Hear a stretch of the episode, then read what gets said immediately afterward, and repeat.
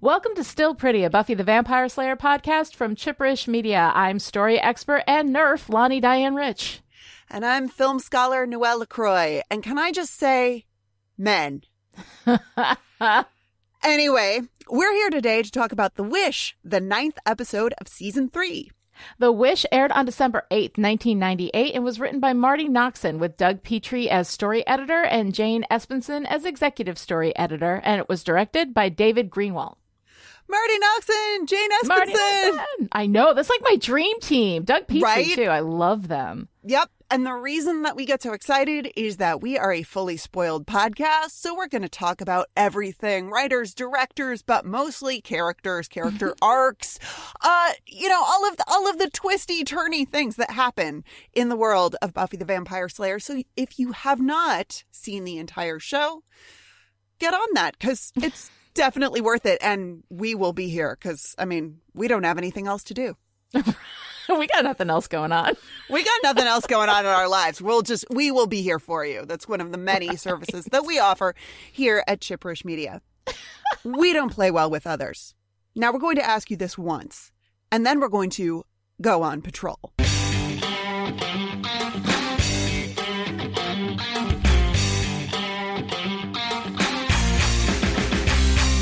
In The Wish, Buffy, Willow, and Xander engage in some daytime demon slaying. Buffy's worried about Faith withdrawing from the group, and Xander recaps the whole Willow Xander cheating scandal while applying some self serving retcon to the whole situation. But you know what really bugs me?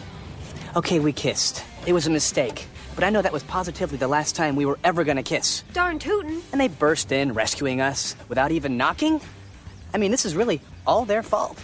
Your logic does not resemble our Earth logic. At school, Cordelia meets up with her old friends and is introduced to Anya, the new girl whose family just moved to town. Harmony seems to be ready to take Cordelia back into the mean girl fold, but then humiliates Cordy by suggesting that she should hook up with Jonathan. Later, after taking another shot from a popular boy who doesn't want to be seen with her, she bumps into Anya, who takes her side. I'm not even thinking about him. I am past it. I am living my life. Still, I mean. Don't you kind of wish? I don't wish. I act. Starting now, Xander Harris is going to get a belly full of just how over him I am. At the Bronze, Willow, Buffy, and Xander commiserate while Cordelia puts up a big show of laughing and having fun with her new friends. When Buffy sees Cordelia stepping out alone into the alley, she checks on her. But as they're talking, a vampire attacks and Cordelia gets knocked into the trash. Buffy slays, but Cordelia's not interested. The next day at school, she vents about Buffy to Anya and makes a wish that changes everything. I never would have looked twice at Xander if Buffy hadn't made him marginally cooler by hanging with him. Really? Yeah, I swear. I wish Buffy Summers had never come to Sunnydale. Done. The world goes white, and when Cordelia can see again, Anya is gone, and everything is different. Cordelia has her friends back, all the guys are interested in her, and she's on top again. But it turns out things aren't that great. Everybody's wearing dark clothes, and they have to rush home before sunset, and Xander and Willow are dead. Cordelia heads home, but the sun has gone down, and the streets of Sunnydale are full of vampires, like Xander and Willow.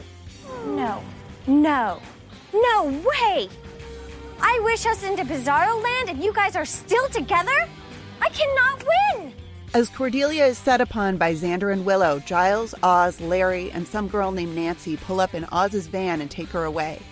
Xander and Willow go to the Bronze and report that Cordelia mentioned Buffy to the Master, and he sends them back to kill her. They can't afford any trouble with the big plant opening.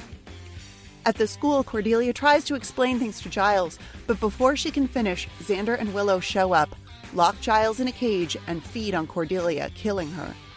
Oz and Larry come back and report that Nancy's dead, which, of course, she is because she's the girl. Duh.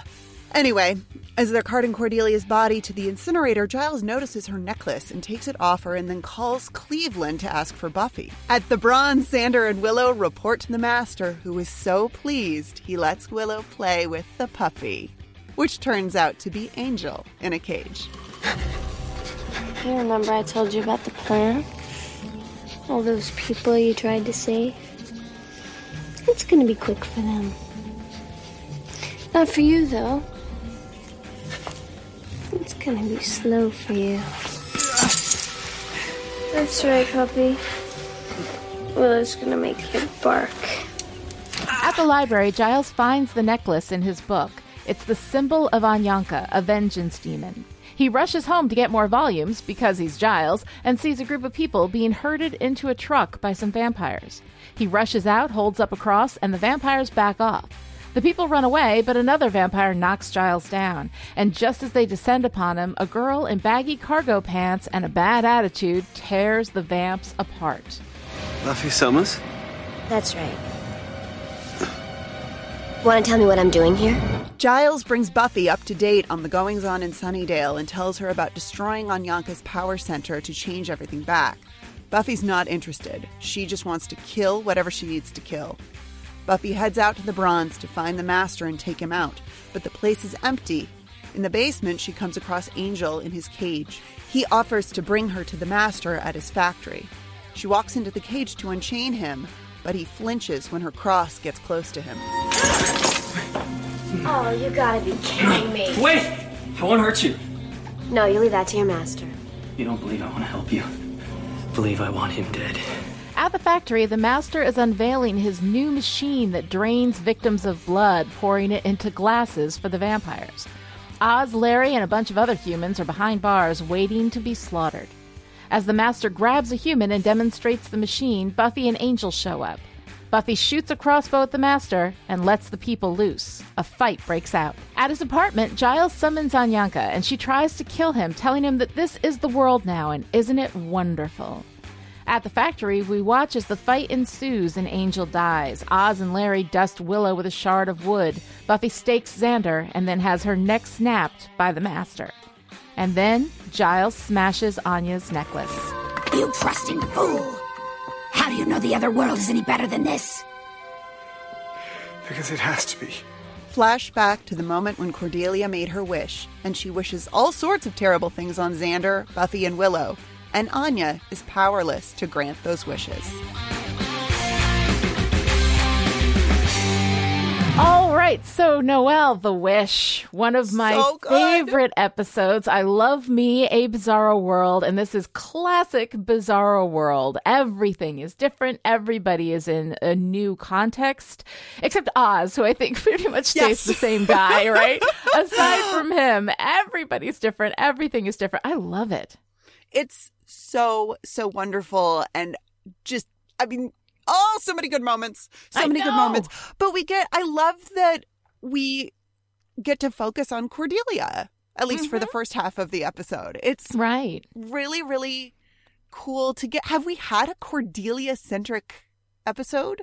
No, not up not till yet. this point? I don't Yeah. Mm-hmm. think so. I don't think so. I love it so much. I mean, and it's not without problems, but Sure. Mhm. yeah, and we'll get there when we get there. But oh well, man, it's really fun. I love the opening with Cordelia without makeup. I mean, Charisma Carpenter is unnaturally beautiful no matter what.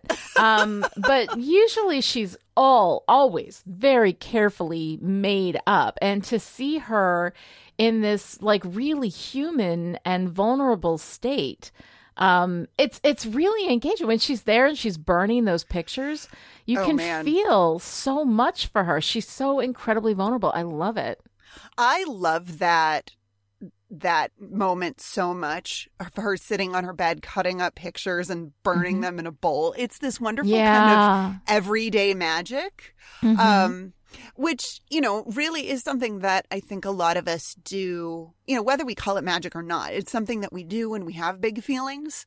Like Mm-hmm. that feels really appropriate somehow that you might like, you know, burn all the letters or cards that someone sent you or you know, oh like, honey my house was an incinerator for like a year but that you know that is something that that works in the world in this mundane sense but also Mm-hmm. i love the way that we we make it look sort of magical and feel sort Yeah. of magical with xander's messages playing you know one after Mm-hmm. the other in the background as she's doing this and then at school willow mentions amy who we Yeah. know from witch right Mhm. and you know mentions seeing cordelia at the mall looking scary and i kind of Right. love this like witchcraft fake out I Yeah. like the idea that that we're gonna maybe go into the space of like Cordelia tries to work a spell. Um, right, right. But of course, that's not what Mhm. happens. She looks Mhm. scary in a different way. right. she looks scary because she is gonna cut a bitch. Like when she gets out of that car and she's wearing that red leather outfit and her Oh, makeup has changed. I mean, she looks, she looks 30.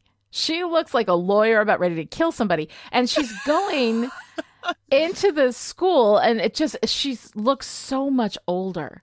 Um, Yeah. It's really, really crazy. Um, but also like that red leather outfit feels like, and, and the makeup, everything feels like armor. Her hair, Yeah. everything. Like, you know, she has been wearing sweaters and like little, you know, Catholic girls like skirts. Little- and she's, yep.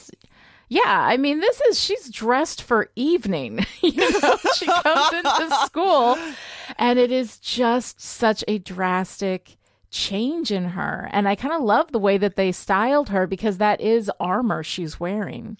yeah, I mean, it's it's um.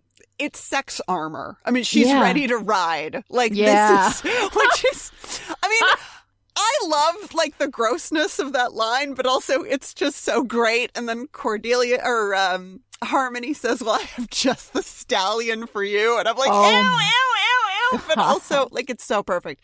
It's so perfect. But I love, I love Cordelia. I love the way Cordelia kind of embraces her her sexiness and her Yeah. her sex appeal as part of her power. Right. Like she's yeah, she's gonna go to school dressed in red leather and heels Mm-hmm. and you know smoky eye for daytime and you're gonna deal with it. Like, like look Oh, out. Like it's- exactly. It's, so good. It's so so good. It Um, really is. And I love like uh, how uh, Harmony. Okay, now Harmony I love. Oh my god, Harmony, is one of my favorite characters in the entire run of this show. She's so fun. She doesn't get good yet. She's just your classic mean girl bitch at this point. You know, Mm-hmm. she really doesn't get to be fun until after she becomes a vampire, and then she's really fun. Um, but she's so fucking horrid to Cordelia the after worst. everything Cordelia has been through. And then, and also like poor Jonathan Oh, to be the one that they joke about, you know, uh, Cordelia dating. That's so incredibly cruel. And the way they all giggle and laugh. And I got to say, at the end of this episode, when we have one of the Cordettes, you know, being sacrificed, should have been Harmony because at least there would have been like a little bit. I mean, maybe it's not Harmony because we wouldn't have felt so bad for her. but damn. Maybe. Damn. Yeah. yeah. That bitch needed some comeuppance. Something needed to happen to her. She needed to get like killed by a vampire or something in this episode because she just was so awful. She's so awful in the real world, but then when we get to Bizarro World, I f- I sort of feel for Harmony a little bit. Like she's Yeah. we see how rattled she is by the world. Mm-hmm. Um she's so like she's a little bit more tender. She's got that Mm-hmm. kind of, you know, why would you say that about, you know, the bronze? Right. Why would you and she's she really is um I don't know. You you just see you see what living in that world has done to the Cordettes. Yeah. Mhm. And Mhm. I mean, and talk about, you know, clothing shifting, you know, like the Cordettes looking like they're going to a funeral. It's I so know. wonderful. I know. It's so good. It is. I mean, it's really, it's really crazy. And then, you know, poor Cordelia in the middle of this, they're like, why are you wearing these come bite me colors? And Yes. like, what? like colors get their, and we've never had that as part of the vampire lore before that like they're attracted to people wearing bright colors, you know? Yeah. Um, so that was kind of interesting. Um, you know, and then of course we've got the, the teacher as the bell's ringing, rushing to get out and like, tomorrow's Yup. our monthly memorial. So, uh, no, school. class. God, our monthly memorial Yes. rolls trippingly off the tongue.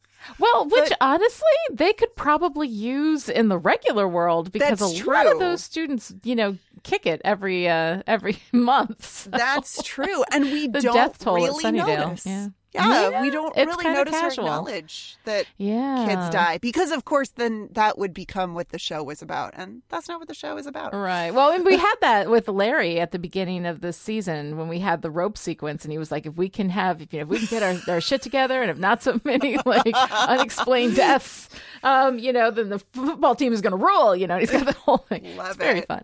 I love it. But we've got so so Cordelia. I mean, poor poor Cordelia, trying so hard. Like she's Yes. she is mourning Xander in her own in her own photograph burning way. Um, Yes. After last week when she finally put his pictures in her locker, it's so sad. And now And she's got to cut them all up and everything. Yeah, she's got to cut them all up, which she does. I love that she cuts up the pictures before burning them. Like we're really, really, really hammering yeah, this, and you cuts know- each individual person. yeah, She cuts Willow. She cuts Buffy. She cuts Separation, Mhm. separation. So Cordelia, you know, she's ready to have her old life back, Mm-hmm. and then she can't. You know, she can't get back in with the with the Cordettes. I mean, Right. Harmony just being awful to Mm-hmm. everyone is so hard to watch. Yeah. Um and it's I mean, it's really what's the word I'm looking for? I don't know. I I feel for Cordelia more in this episode, I think, than I than I usually do. Um Mm-hmm. well, usually we don't have Cordelia in such a state of vulnerability. We she's usually, I mean, even when she's uh, occasionally the damsel of the week, you know, Mm-hmm. where she was with uh, out of mind, out of sight. How how it was with some assembly required, you know, where they were going to cut her up into little pieces and make a Mm-hmm. You know a super dead girl out of her. Um, you know, so even but when she's the damsel, it's just like she's in danger, but her like emotional you know vulnerability hasn't really been on the table much. You know, Mm-hmm. Yeah. but here, you know, her discovering Xander cheating with Willow, then, you know, falling and being impaled by rebar for Oh, Christ's God. sake. That was awful. we didn't talk about that moment, but you know, I mean, talk about vulnerability when she Mm-hmm. just she goes, "I fell." I just Oh, my like God. my heart just breaks. I know. my heart just breaks for her, and of course, Mm-hmm. you know, in Lovers Walk, where we have some you know double Yeah. meaning in our title, you know, I fell, Right. and then she Mhm. tells Xander, "I can't see you." Mm-hmm. You know, I can't. I can't see you because we think, you know, she's dying. Right, she's, dying. blacking right. out. So we But got our, our lovely little fake out from last Yeah. week. Yeah. Mhm. Oh man, oh man, oh man, oh man. So like serious vulnerability, I think is carry at least for me is carrying over some too. Yes. No, absolutely. From Mhm. from last week. But what I love about that is that after last week's, you know, Cordelia death fake out, Cordelia actually dies in this Mm-hmm. Episode. Which is really shocking to see that because she's kind of our POV character up until that Mm-hmm. point, and then we sort of switch over to Giles, Yes. who becomes our POV character and the hero of the of the piece.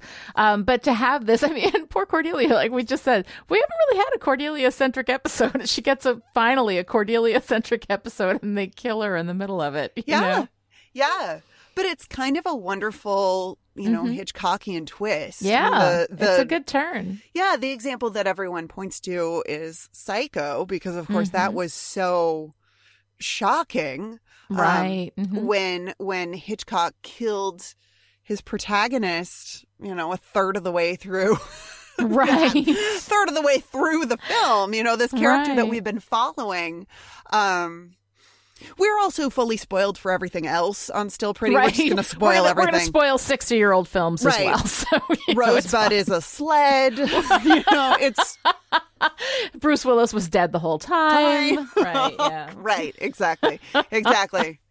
Jigsaw is the dead guy on the floor. I actually haven't seen the Saw movies, so anyway. Oh yeah. anyway, but we got, you know, we get this shift of POV. Cordelia actually dies. Our our character that's moving Yeah. us through this bizarro world, you Mhm. know, is I mean, and it's great. We get a Cordelia Right. sandwich on vampire bread, which Mhm.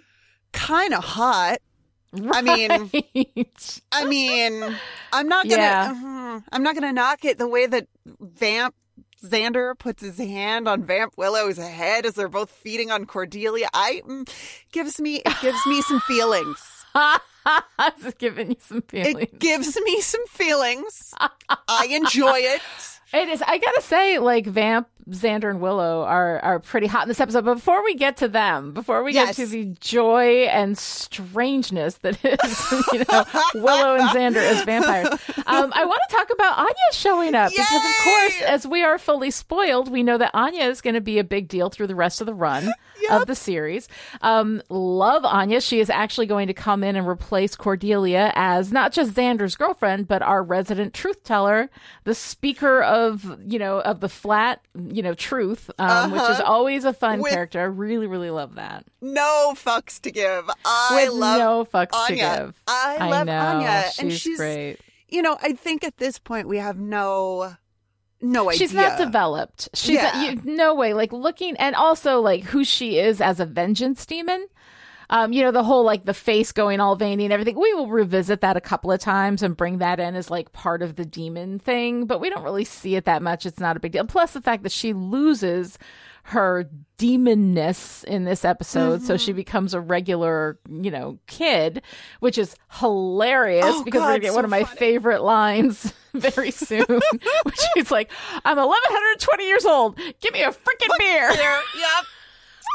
Poor Anya, just trying to get a drink. I Oh my god. she's good. She's so great. So we don't get a, a real strong sense of Anya as a personality, as a character, uh, in this episode. But just seeing Emma Caulfield, you know, is so wonderful. We don't utilize her comic timing at all. She doesn't tell one joke. She's not. She's not funny at all in this episode. But it's just such a delight to see her and this whole thing about you know the vengeance demon and when she's pushing cordelia don't you just oh god, wish don't you and wish? Yeah. yeah. I love that. I love all of that. I think it's so so great. Um, the one thing though that I think is really weird is she takes off her necklace, which is her power source, Mm-hmm. and puts it on Cordelia. Yeah. I didn't I mm, Like why? Why? Why would that be a thing? Because if if the thing getting destroyed destroy because she's you know by the end of this episode when she's fighting with Giles she's very invested in not losing this alternate world right. you know um Right. which is a little weird you know because Yeah. the thing is, is that she's not just getting vengeance on Xander or even Xander and Willow like the entire world you know is getting like you know completely screwed by this wish and she's actually you know condemning because uh, Xander and Willow are already dead they're vampires but you know she gets Cordelia killed Yeah. And she's like fine with that. Like it I mean and she's a demon. I mean that's the whole, you know, her she's whole a thing is- demon, but, she's a demon. But her whole thing is she's a vengeance demon that she, you know, defends women and you know and all of their. So, um, so it's a little weird. I, I think that it's not completely thought out. And when we return to Anya later, we kind of retcon how all that works. Like she doesn't, you know, typically she gets vengeance on on people on men you know because that's her her particular brand of vengeance. Um but she doesn't you know create alternate universes or anything you know at that point. But it's it's kind of interesting because you know giles is doing his research right? Destroying the power center reverts all of the wishes that anya has ever granted right throughout time. So if you if you subscribe to like the butterfly effect theory Right. right? A butterfly flaps its wings and then there's a tsunami then all the things that Anya has ever done to wreak vengeance on terrible men um, ha- has just gotten reversed. So, like, it doesn't seem like we would just go back to the regular world. It seems like the whole, like, everything would be different. I mean, and that's, you know, a huge amount of philosophy. And obviously, we just need this particular, you know, wish to have been reverted. Right. But it's it's it's a little weird. Like the world building of the vengeance demon and of Anya and all of that kind of stuff, I think is is thinly done and completely retconned later in the series. But it's it's you know if you look at it too much, You know, if you if you turn your head and squint, you can get pa- you just like whistle past it. Right. But um, but it, it doesn't really make any sense. Right. Right. And in this episode, Anya seems like it seems like Anya's going to be just another demon. Who Right, we, mhm. you know, like we deal with demon antics for this episode and then we're done with those antics. Mhm. Um, but I'm, I mean, you mentioned Emma Caulfield and how wonderful she is. I Yes. absolutely love her acting through all that demon makeup. Yeah. When she's confronting Giles at the and she's teeny. She is a teeny She tiny is a little human. tiny little thing, She yes. is an action figure and she is scary. she is She is really scary, at the end. And you know, do you have any idea what I do to a man who uses that spell to say, "Oh man, oh, Giles is in yeah. for it." In when he it. summons her i mean it is Yeah. pretty cool and i just i i love the whole thing um and emma caulfield the thing with emma caulfield is that what what happens throughout the rest of the run of the series is that she has this unbelievably sharp comic timing. She Yes. is on the beat. I mean she like it's perfect. And so because she's so funny and she's capable of being so funny um, we basically make her a, the joke teller. She is the source of all the funny little jokes. You know, we just kind of make her the comedy mule, you know, for the rest of the series. Um, gradually, she becomes that. Uh, The rest of season three, she's uh, not quite so hyped. In season four, she sort of uh, takes in that you know the comedy mule role, and then just carries it all the way through t- until season seven, when or uh, season six, I guess, is when when when Xander leaves her at the altar is when things get a little more serious and we really see and get more from her. Um, but for the most part, she's a comedy mule. You know, Yeah. through the rest of the series.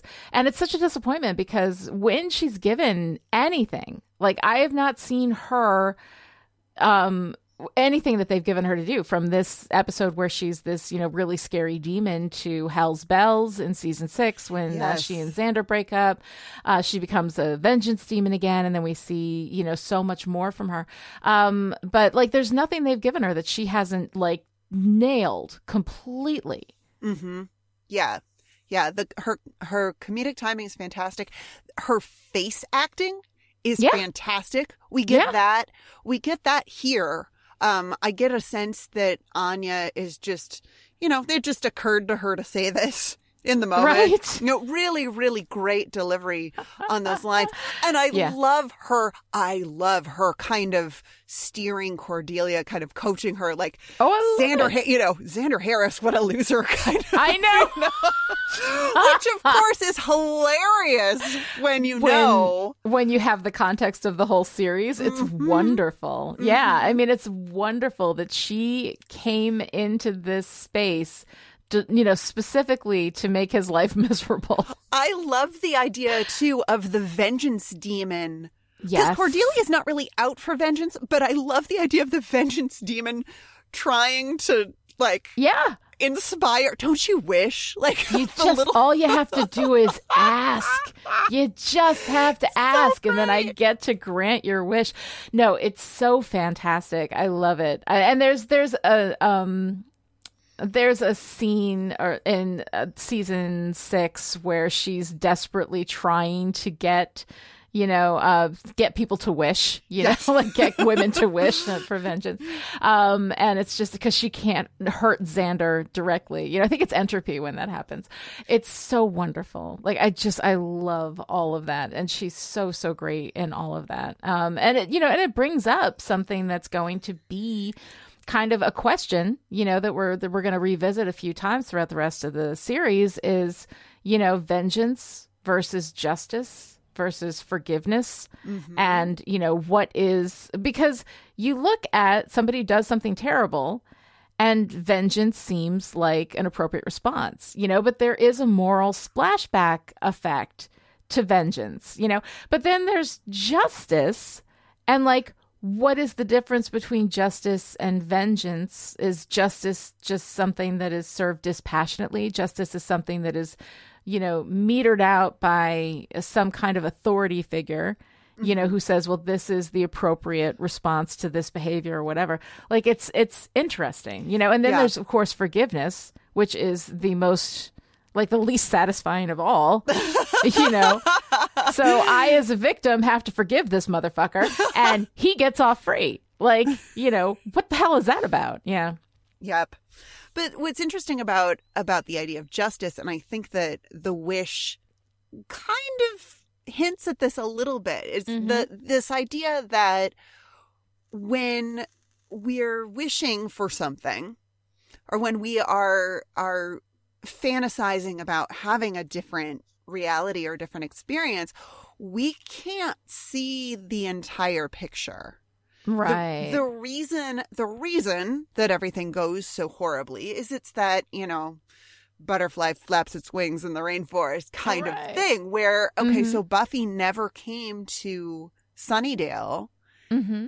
and that has a huge effect on all of these things that Cordelia never would have thought of because why would it occur to it would never occur to her to even consider that Yeah. Buffy's presence would have this effect on all of these areas of her life. So when we're talking about vengeance versus justice, I think Mm-hmm.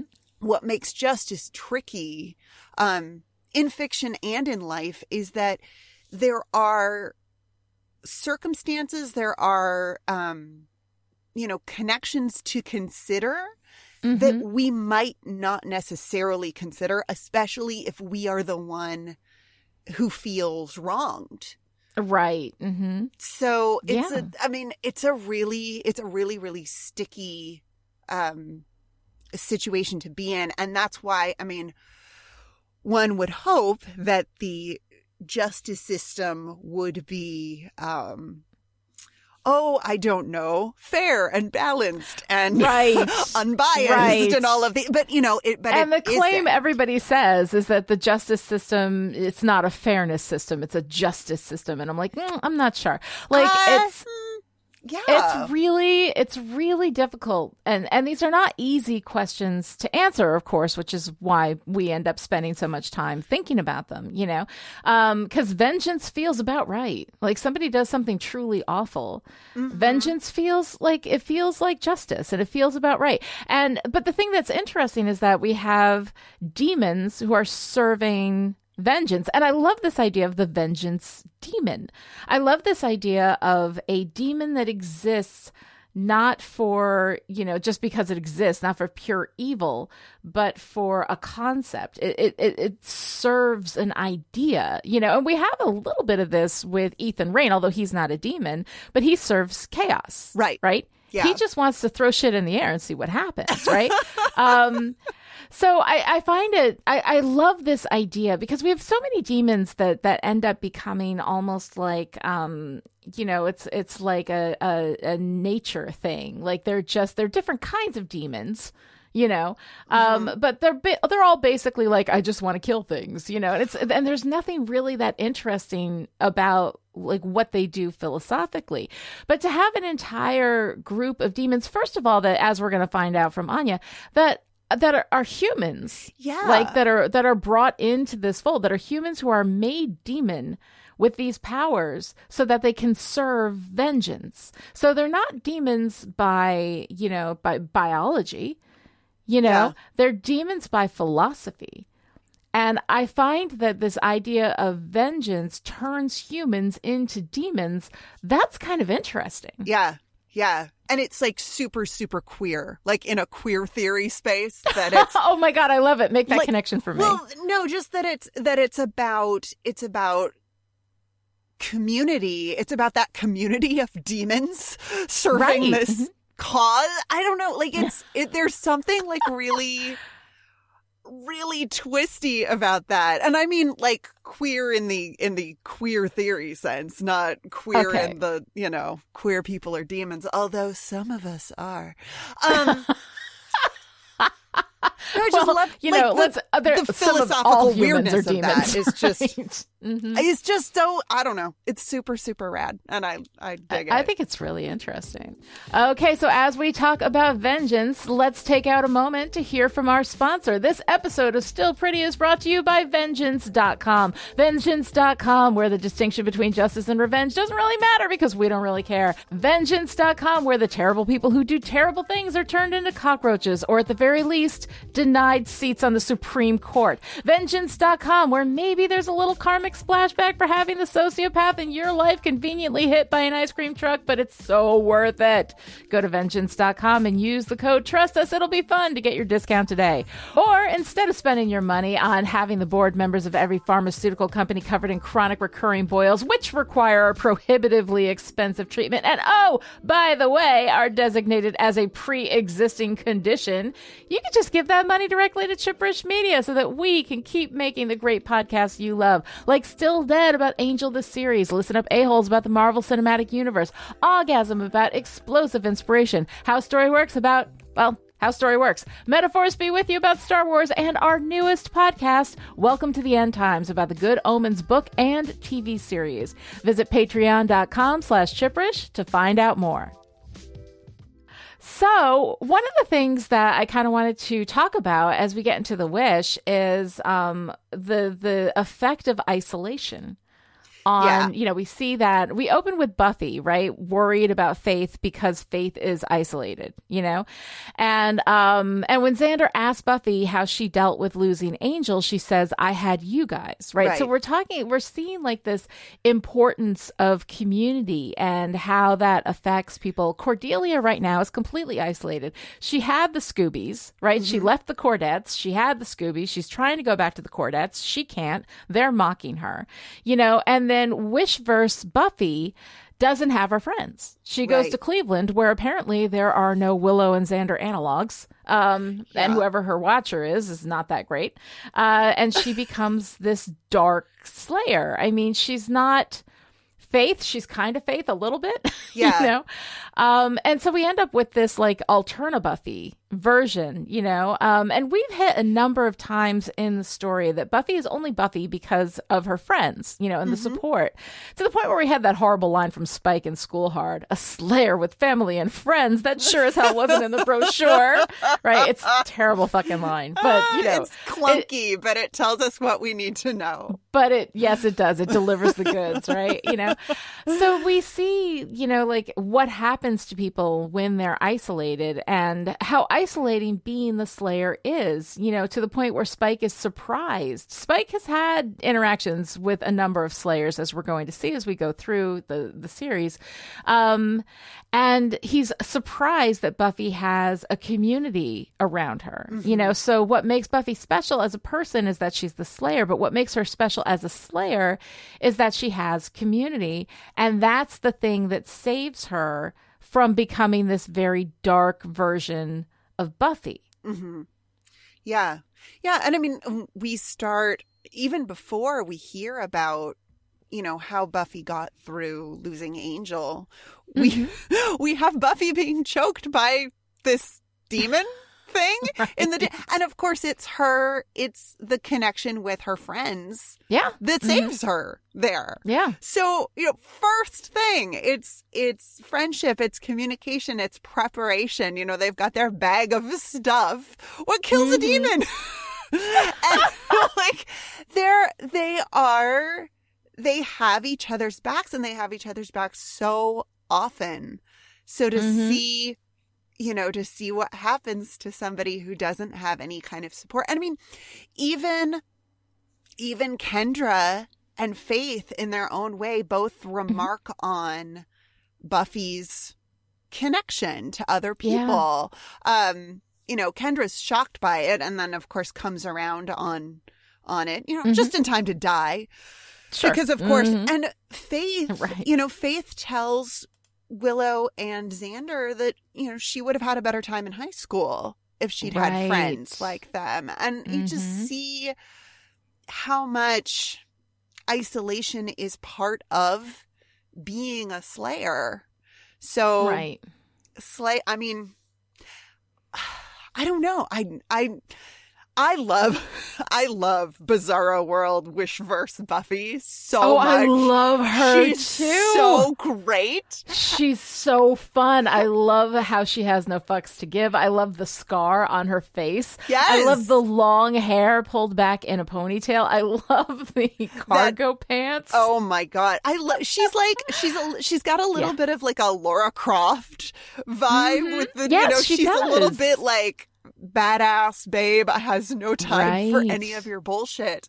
Um, hmm you know, when she says she says she's going to put a stake through the demon's heart, and Giles says she's not a vampire. Yes. Buffy says you'd be surprised how often that works on things. How many things that'll, That'll kill? kill, yeah, that- Yeah, she's she's but she's all business. There's no there's no feeling with Mhm. what she's doing. There's no you know, it's it's a little bit of the killing machine out to kill the bad guys, but without the without the the emotion there. Right. Right. I mean, she's, you know, separated from her herself, from her own sense of, you know, of clearly of community. You know, I mean, when when Giles calls her watcher, the watcher has no fucking clue where she is, but apparently got her the message, and she got on a plane pretty fast. Yeah. So Cordelia is alone, which inspires this wish, which then ends up making her even more Mhm. alone. And we get to see what happens to the world Mhm. with no. With no Buffy in it, or no, With no Buffy. with the world of Sunnydale, with no Buffy Sunnydale with it. no Buffy. Yeah. Um, Mhm. And one of the things that happens is that Willow and Xander don't make it. It's I know. Oh my god, it is so. I, when Cordelia bumps into Xander, and she goes, and she goes, Harmony told me you were dead, and then Xander has this like, huh. Wonder why she would say that. You know, and it's like the, the way that he plays Xander as a vampire is is so funny and weird and off putting. And I mean, Nicholas Brendon is really good. he's really good. Like he pulls off that like evil, you know, evil vampire Xander thing. Um, but I have to say, as far as stealing the fucking show, it's Willow. And this is our first bored now. Yep. Bored now. Oh my Oh. god, I love Vampire Willow. Vampire Willow is so delightful, and I love when we see her again in Doppelgangland. I'm just gonna squee the whole oh time. Oh my so letting God. you know, Oh my god. she's so much fun. Oh my god. Vampire Willow. I mean, I, I mm, what? uh, like I go pre-verbal. I just I love her so much. I love her so much. Yeah, The world that is implied just in the choices that Alyson Hannigan makes as Vampire I Willow. know. What is this kind of sing-songy detached voice that she's doing? I love it so much. I love it I know. And the so thing is, like. Willow is, you know, Willow has been this kind of like mousy type, you Mhm. know? Um, and, and when you, like, when she's making out with Xander, like, her tongue is all over the place with that. Like, she, you know, and when she's straddling Angel, the puppy, Oh, like, dear God. everything is so, like, she's so, so fun. Um, Mhm. and it's it's so funny the way that um, you know, Alyson Hannigan playing this role against everything that she's ever done. But it also brings you back to this, you know, essential question, which we've come to before and we're gonna come back to again, like how much of the original person is in the vampire? You Yeah. know? Because both Xander and Willow here are they're not just like evil versions of Xander and Willow. Like Xander and Willow, the originals, don't feel like they're in there. Like um Xander, Vampire Xander, isn't really funny. no, Like he's not funny the way that um that regular Xander is. And I mean, so is that because he has no more insecurities and so no more need to use humor as a defense mechanism? Like is that where that is or is it just that that part of that personality didn't make it through the vampire switch? And and Willow, you know, this idea that like I mean, because the difference is you've got the demon, but you've also lost your soul. right. So what does that do? It doesn't create just a cold killing machine version of those characters. These are entirely different people. These, So I, yeah. it's a, it's an interesting question. Like their personalities just aren't. You know, Willow's mousiness and her, you know, like. Uh, like all the things that make Willow Willow are not part of Vampire Willow, and the things that make Xander Xander are not part of of Vampire Xander. So, like, how much of the original personality is lost in the vampire? It's interesting to me how much of Xander's personality really seems to come from a place of insecurity. So that when Yeah. he's a vampire and he's not trying to impress anybody and he Mhm. doesn't really care and he's got his, you know, he's got his eyeliner going. Right. He just doesn't, he doesn't care. He doesn't need to use a bunch of words or crack a bunch of jokes because whatever.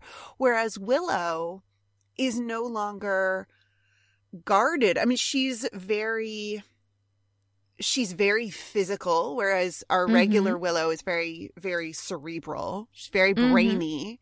Um, Right. Vampire Willow is extremely physical, and we definitely mm-hmm. get more physicality from her than I think we get from Willow in pretty much the entire show up to this point. By which I mm-hmm. mean, you know, she is all over the place, you know, straddling Angel and feeding on this girl that the master doesn't want to eat because she keeps looking at him. How much do I love that moment? But then, and Oh, you know, yeah. and then she's, you know, and she is, she's kissing Xander with her tongue all over everywhere and she's licking her fingers after she eats this Mhm. human. And it's like, where was all of that physicality in our original Right. Willow? And I think, So what does that say about like the role of the soul? It's it's more than just a moral compass. Yeah, it's because not, because you can There's be, no like it- Yeah. it's a lack of anxiety, it's a lack of insecurity, it's like it's all of these things and like how much is the loss of the soul? And then but there's also this like you are a demon. yeah, Like how much of it is the demon? But if you look at like Spike and Dru, also you very know, they're physical. evil. Yeah. Right, but they they seem to fucks to maintain Yeah. some of who they originally were. Yeah. Yeah. And I think that that the Xander yeah, Xander really doesn't seem like Xander. And I wonder if maybe Uh-huh. that's just because what makes Xander Xander is the is the insecurity and the, you know, male entitlement, which he Mhm. doesn't super have as a vampire. Um, well, he's still got entitlement. I he's a vampire. yeah. It's it's vampiric entitlement, but it's it's another it's another flavor of entitlement, but it's still that, you know. Um, but it's he's, just- you know, yeah. he's, he's not going to leave somebody 75 messages on their answering machine, no, very true. which very is true. a thing that people used to have. There used to be answering machines. I know. Oh, Oh, old technology. But People the- used to yeah. have these things in their homes called phones that actually were physically attached by a cord. so weird. Yeah. But, So but in terms of like how much of the vampire is the person and how much of the vampire Mm-hmm. is the demon and how, you know, what carries over, it really, really seems like the show just kind of does whatever it wants based on whatever it wants to do based on the that moment. Yeah. Right. But looking at all of our available evidence, right? It seems like some some people retain more of who they are than others. And then, you know, we're going to of course revisit this in Doppelgangland, Yes. you know, which we'll which we'll discuss at the time. But Willow's I think I'm kind of gay. You know, Yeah. and then Buffy saying, "Well, you know, the vampire has nothing to do with the human," and then he just and like, then "Oh, well, Angel, actually, well, just he's about to vamp splain vampires, and Buffy gives him a look. I love that. I love that I scene so much. We'll get there. All when we all right, all right. We'll talk about Yeah. that when we get there. We're getting way ahead, and Doppelgangland is going to give us, of course, another opportunity to have this discussion. But I find it really interesting because the thing is that the subtraction of the soul. You know, like is part of what becoming a vampire does. And like there's an effect of that. But without the soul, without our crippling anxieties, you know, Yeah. is that how we, is that, is that what makes us evil? If you just have, I don't know. Okay, it's it's all right. very interesting. I have a theory.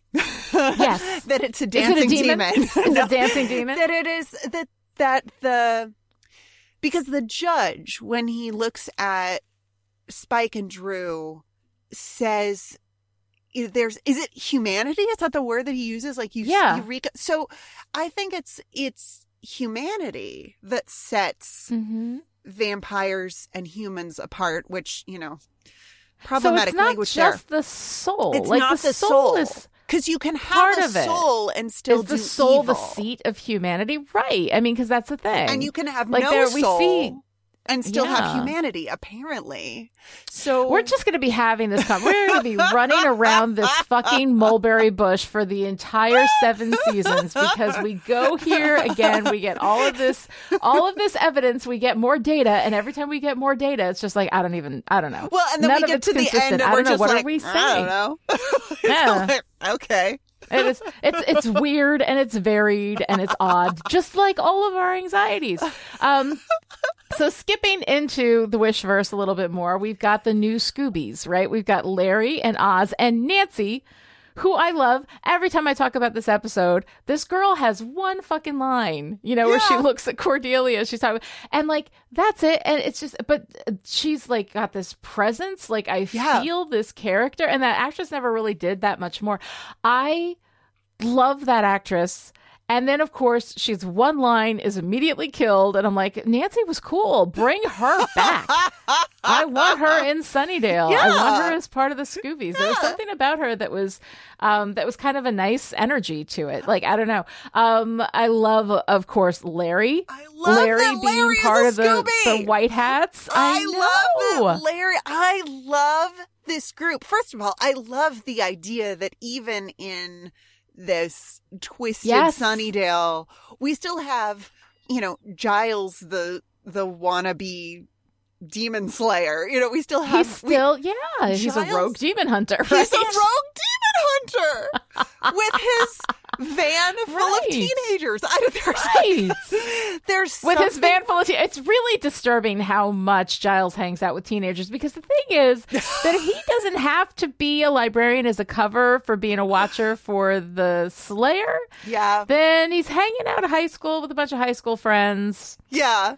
It doesn't. It doesn't quite. You know, if you if you look at that too closely, that can be disturbing. But it's Yeah. okay. We know Giles. He's cool. It- He's okay. It, it seems Um, to be okay. It still seems I guess to he be needs okay young. here He needs young people who can run fast. Like basically, a bunch of middle-aged people are not going to be able to fight vampires. So fine, fair enough.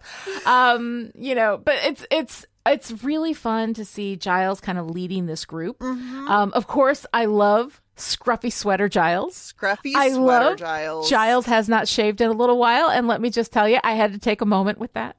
you had a moment. That's good. That's I had a good. moment for I like that we each that, had yeah. at least one moment in this episode. It's very. yes, exactly. That's that is always it's always It's soothing about right. to me. You're Willow. I'm Giles. It's fine. It's It's, fine. about standard. It's fine. Yeah, exactly. pretty good.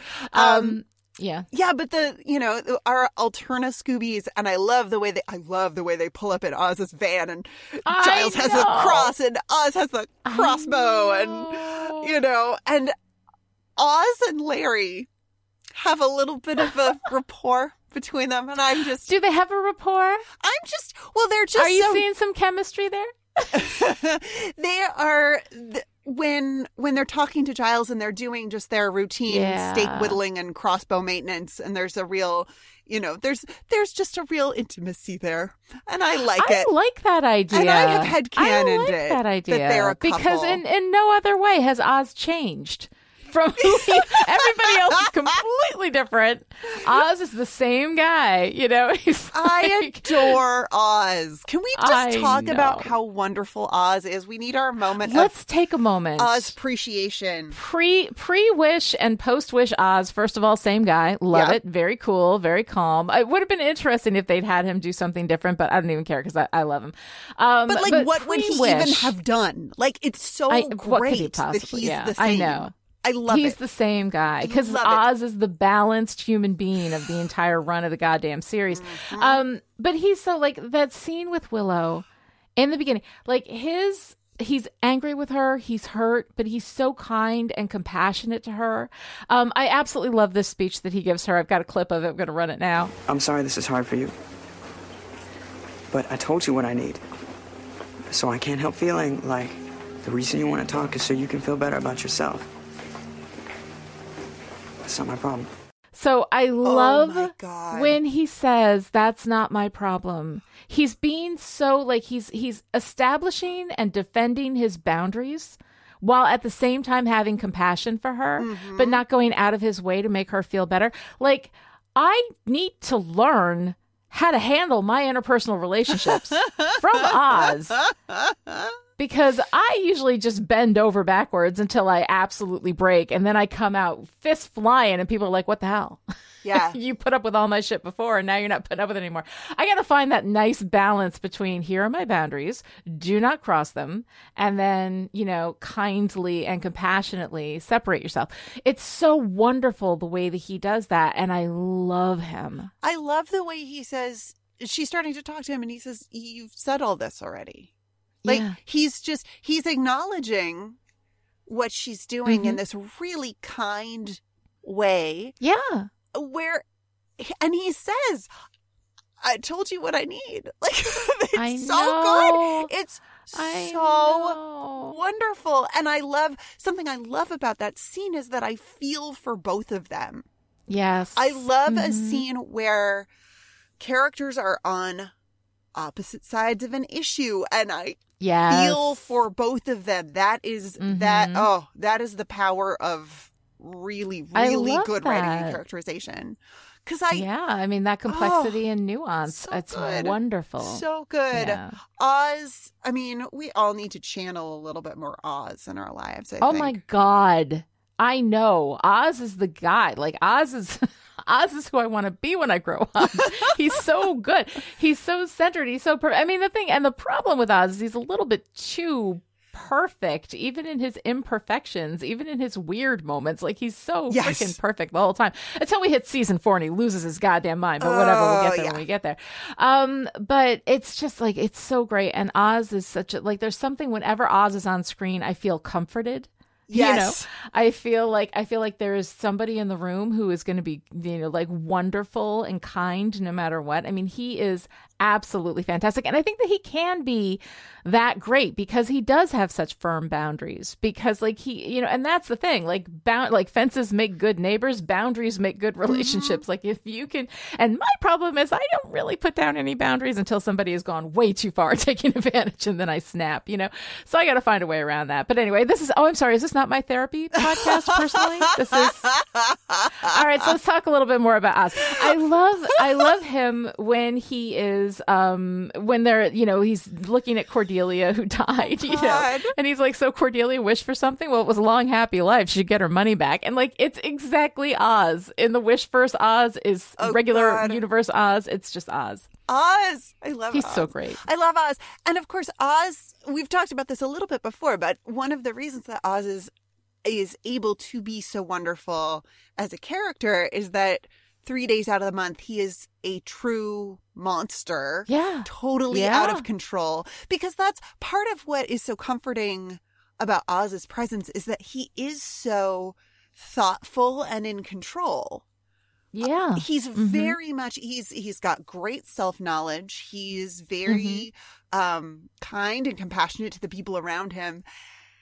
except that he's also a werewolf and, Yeah. and i love this contrast like the way it's almost like the the toll that oz pays for being Mm-hmm. For all of that awesome. yeah all that awesome is he becomes a literal monster Right. with no God, he's so with great. no memory like no connection Yeah. to his his werewolf self which is something that you know we'll learn a little bit more about as we go along but I, Oz is a fascinating character. If Oz had his own show, I would be so Yeah. here for it.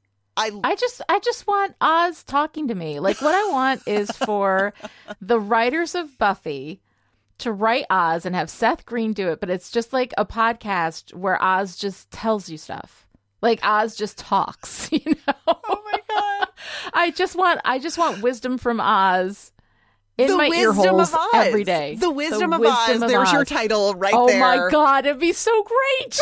okay, got to make that happen. Marti Noxon, I'm talking to you. Go write that for me. Um cuz the world needs it. Oh my Absolutely God. freaking needs it. Oh my Um all right, so one thing we haven't really talked about that much is Angel is the puppy. Oh, baby.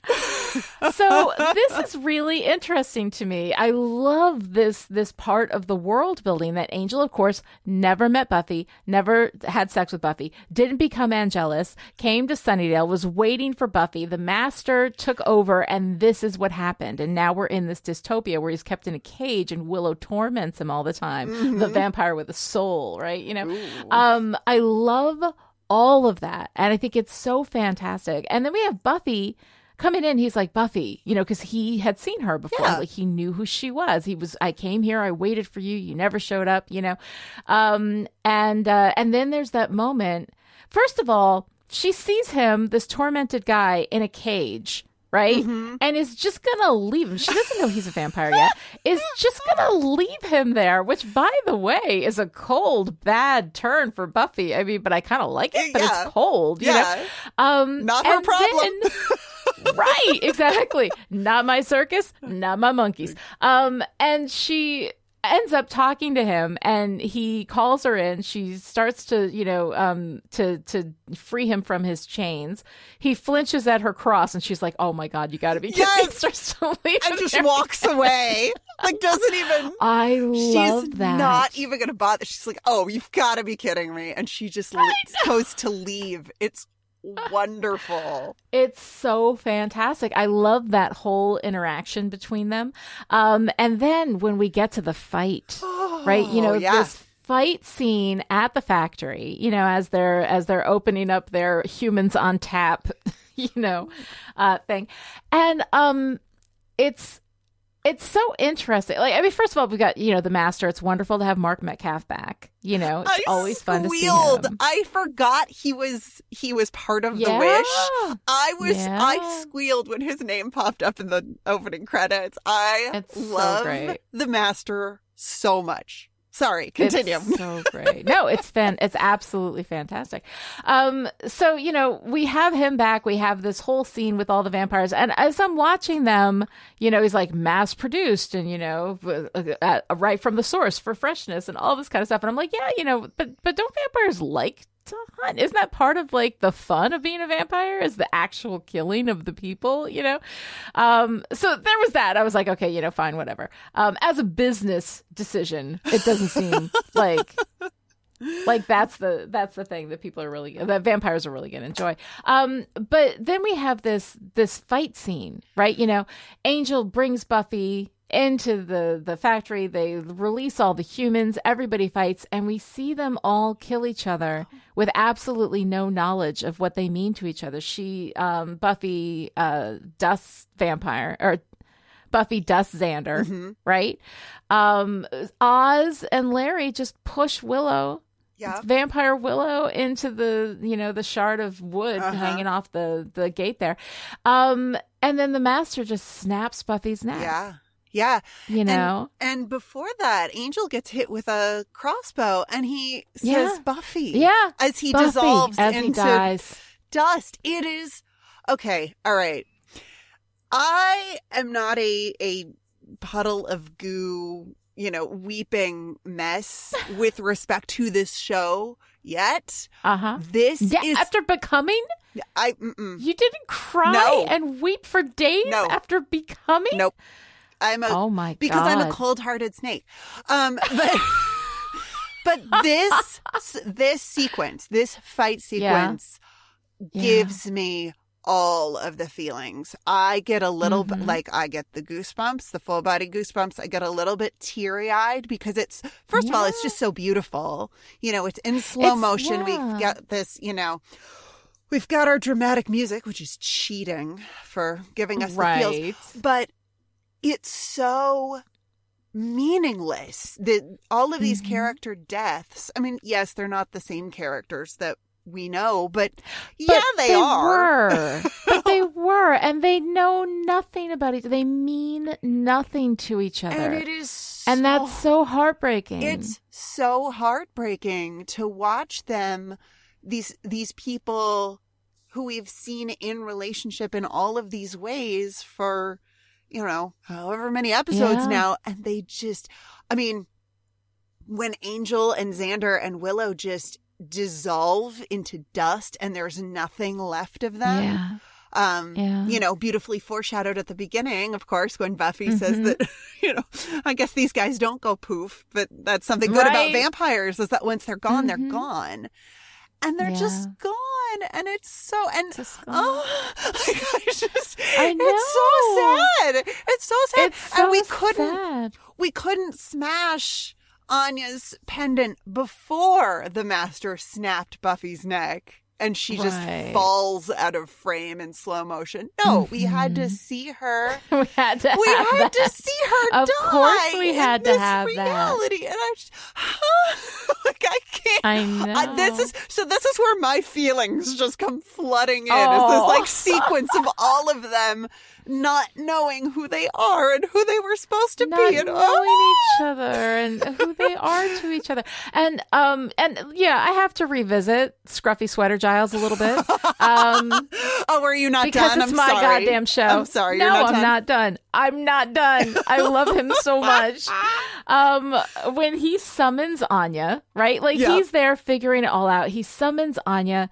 Uh, you know, Anya is scary demon face, right? You know, she, he's got her power center. You know, again, Uh-huh. why did she Why? give it to Cordelia? But whatever. It's Um, I don't. I don't know. Whatever. um, and he smashes it. You know. Yeah. Um, and it's so, you know, how do you know the, the world is going to be any better than this? It has to be, you know, and it's Giles, so wonderful. Keeping the faith. I love Giles. I love scruffy sweater Oh. rogue Giles. He makes me so happy. He's so great. And he's so cute about flexing He his is. watcher muscles and like He is. He's like, Mhm. yeah, okay, I got this. Like seeing Giles come back to himself a little bit too, Yeah. because he was a watcher. Like we we find out when he's talking to Cordelia. You know, she says Mhm. you were her watcher, and he's like, "How'd you know I was a, I never told you know." And so Mhm. it's clearly something that he's, you know, it's a bit of a pain point for Giles that he's not a watcher, yeah. but he still has all of this knowledge and all of these books and. Uh, like Yeah. he's so delighted with himself when he finds the symbol of Anyanka in the book. You know, he's just like, I love, I love watching Giles come back to his watcher powers. It's Yeah. And- no, it's really nice. But you can see that this has taken a toll on him. And we have this, you know, this uh, the effect of isolation on Buffy, what that's done to her. But not having Buffy has clearly done something to Giles. I mean, the master, you know, the master will rise. That was the end. So what happened, what we averted, the apocalypse we averted at the end of season one clearly was not. And the master has been running the show ever since. And that, that'll, you know, that'll take a toll on a guy, I'm sure. Um, but God, the take a toll on Giles anytime because he looked good.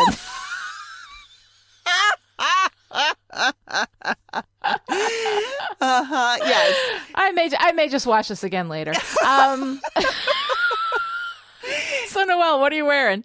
Oh, what are we wearing? What are we wearing in this bizarro world? How shall we? I know. How, how, however, shall we, the costume department, show that this is a bizarro world? If not with bizarro costumes, I love all of the costumes. I love the production Yeah. design, the whole thing. But you know, Cordelia is our is our central character for this episode. Mhm. So she gets to wear the baby blue, which is kind of Buffy's color usually. I mean, blue Right. Mhm. blue in um, American film and television is usually a good guy color. Not always, but Mhm. often is a good guy color. Yeah. And here we get to put it on Cordelia in her come bite me outfit, which I Mhm. just love.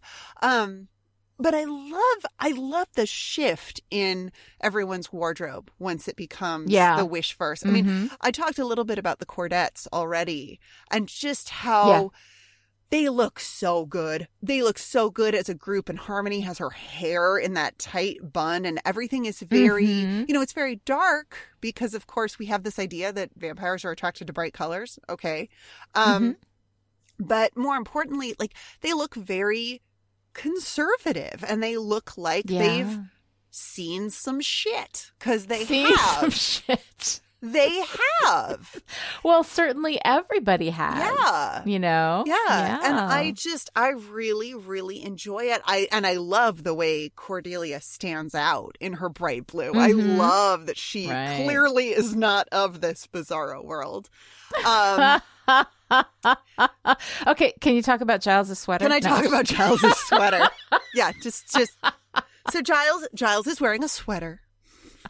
Giles is I like that in the world where Giles is not a watcher, Yeah. there there's no tweed. He's it's There's a, no tweed. there's no tweed. There's no tweed. Where are you going to go shopping for tweed in the middle of the apocalypse?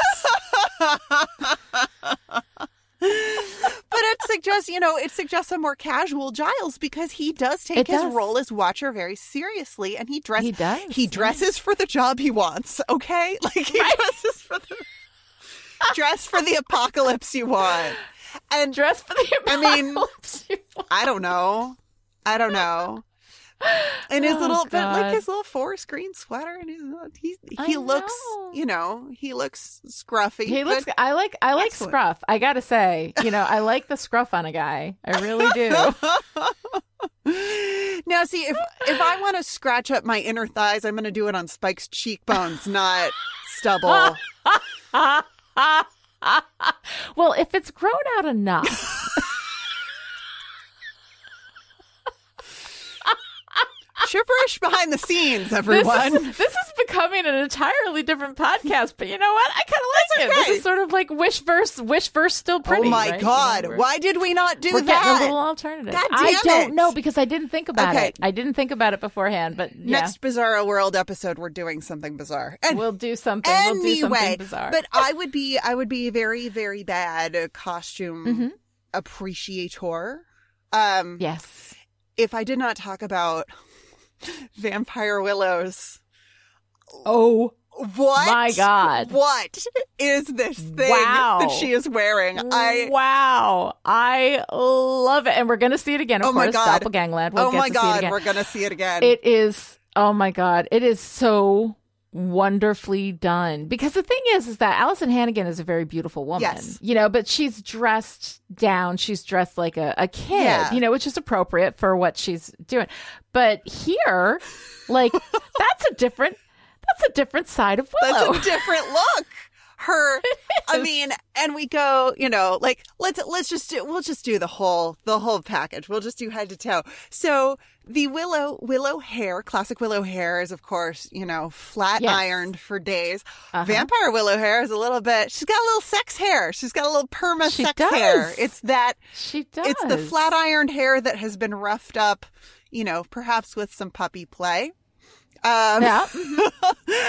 and then she's got, you know, they have just made her look absolutely gorgeous makeup wise. I mean, Mhm. very, very sultry. It's this beautiful goth look that I'm just, I'm like, She's a vampire sex kitten. she's, yeah, yeah. Mhm. And there's something, there's something magical about that, that corset top with the red under. with the little frill at the top. I mean, that little bit of frill though is so Willow. Yes. Like we, we lose all of Willow, like through this, like we lose pretty much everything that makes Willow Willow, except that little girly touch of frill. Yeah, little ruffle. You know? You know, especially because she's wearing especially because she's wearing pants. She's not wearing Yes. Mm-hmm. a Drusilla kind of gown.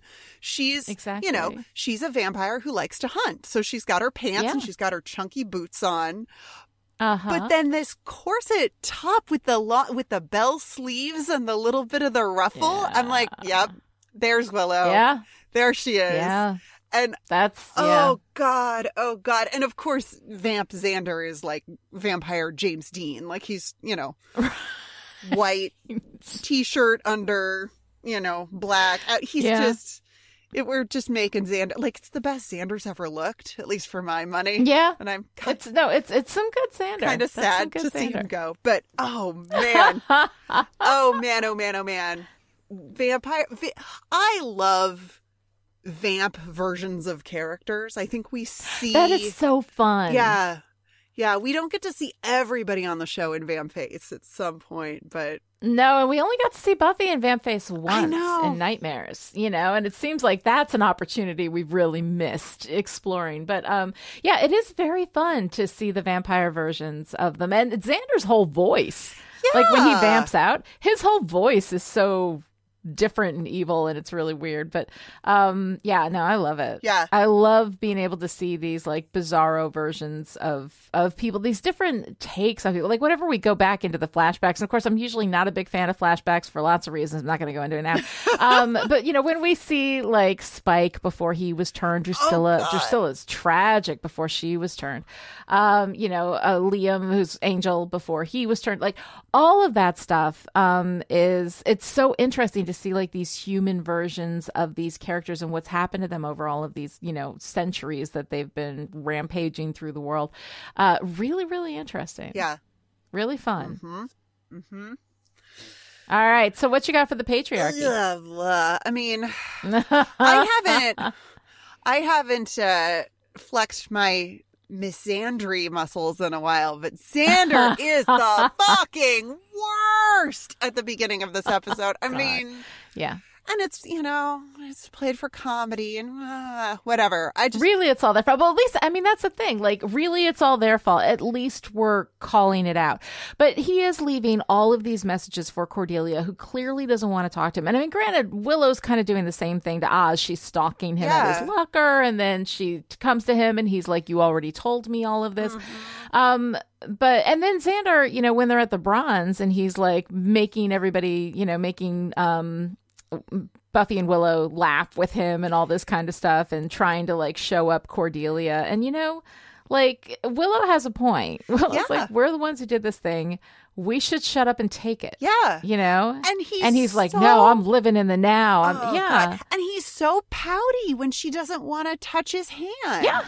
He's so pouty. She is, Yes. you know, she sets this boundary with him and she's clearly like not excited about it, but she understands that part of what she needs to do to repair things with Oz is to not Yeah. have any sort of a physical relationship with Xander, whether they're friends or not. And he Mm-hmm. is so sulky about it. And Yeah. I just want to be Mhm. like, get over yourself. But the, I mean, the leaving 70 gazillion messages for someone who does not want to talk to you Right. is not Mhm. okay. It's not Yeah. okay. It is the kind of behavior that we see escalate into, I mean, violence. Like, and, and it is Mm-hmm. Yeah. a form of violence. Like, calling Mhm. someone who has asked you not to call them, that's violence. Yeah. like, it really what is. did she say last week? Xander, stay away from me. Yeah. Right? If she wants to talk to him, she'll get in touch with him. Yeah. Yeah. You know? No. Yeah. And of course, I mean, and we have like John Lee coming in just being gross to be gross, Oh, you know? God. Maybe if you want to go someplace private. Ugh, I mean, he's It's there. so disgusting. He's there to humiliate Cordelia, and he does a great Yeah. job of it, and it is so disgusting.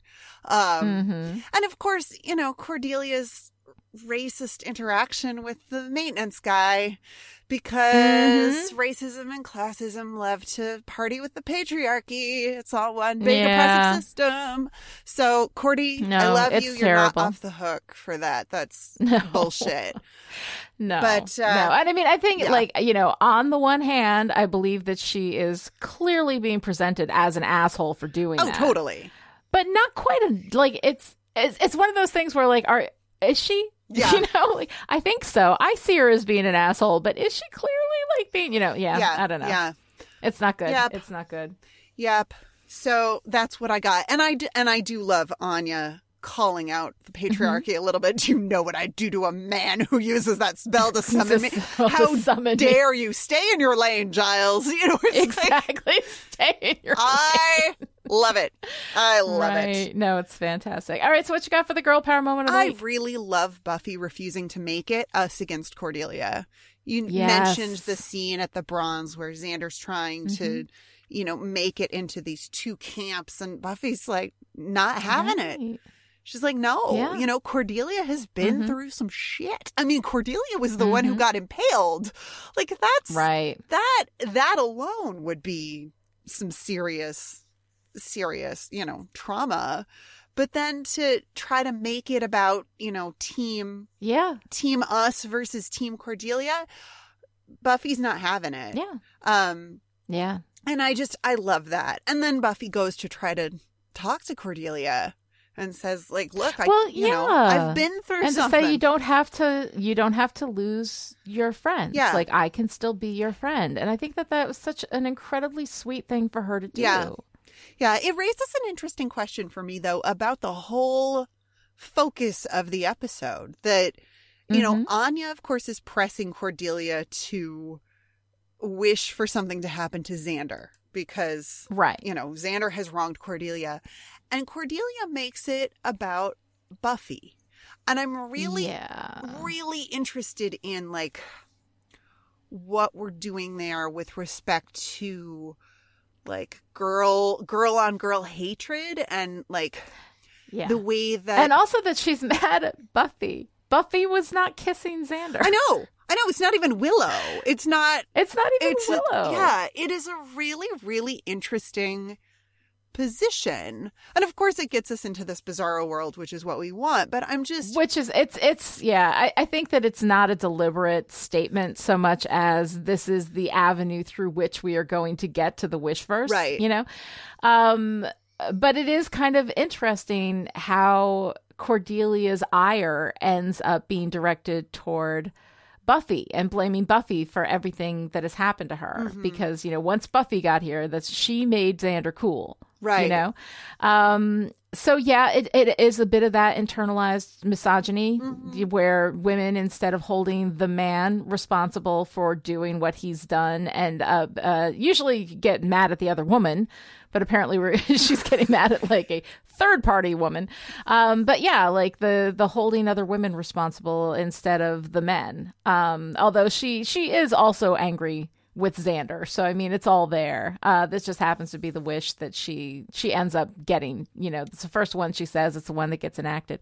Um, but it's uh, it is it is kind of it's a little bit uncomfortable in that moment because of that girl on girl misogyny that we see so much. But uh, but it gets us there. Yeah. it gets us to the wish Yeah. verse, which is really and fun. I like that it comes. I like that Cordelia's wish comes on the heels of Buffy trying to, yeah, yeah, you know, true. Mm-hmm. reach out to Cordelia. I like.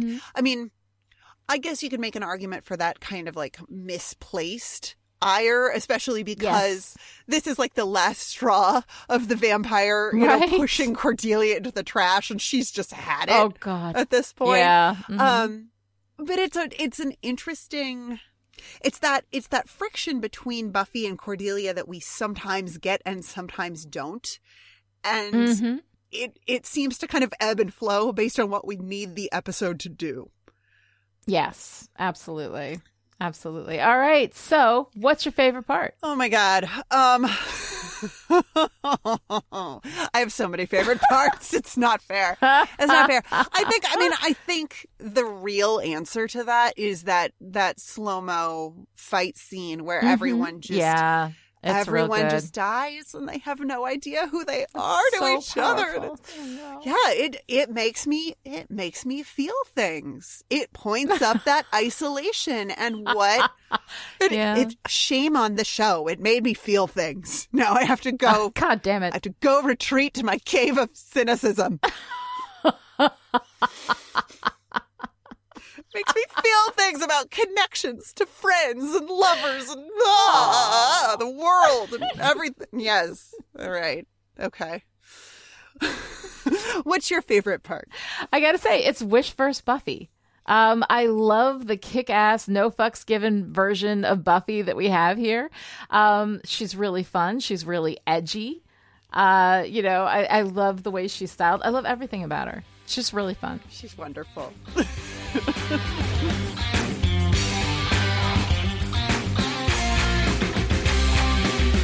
That's it for today. To join in the discussion on Twitter, follow Lani at Lani Diane Rich and me at Noella Loud and use the hashtag still pretty. Or you can keep Chipperish Media going to the tune of a dollar a month or more and gain access to the live chat in Discord where you can hang out with me and Noelle and all the Chipperish patrons who wished us into Bizarro Land and Willow and Xander are still together. You can also show your support by giving Still Pretty a great review on Apple Podcasts, or by telling your friends about the show, or by making a monkey's paw wish that turns the world into a dark dystopia run by demons. Wait, hold on a minute. Did one of you make a monkey's paw wish that turned the world into a dark dystopia run by demons? Because that actually would explain a lot. It really would. We will be back next time with Amends, the 10th episode of season three. Until then, bored now.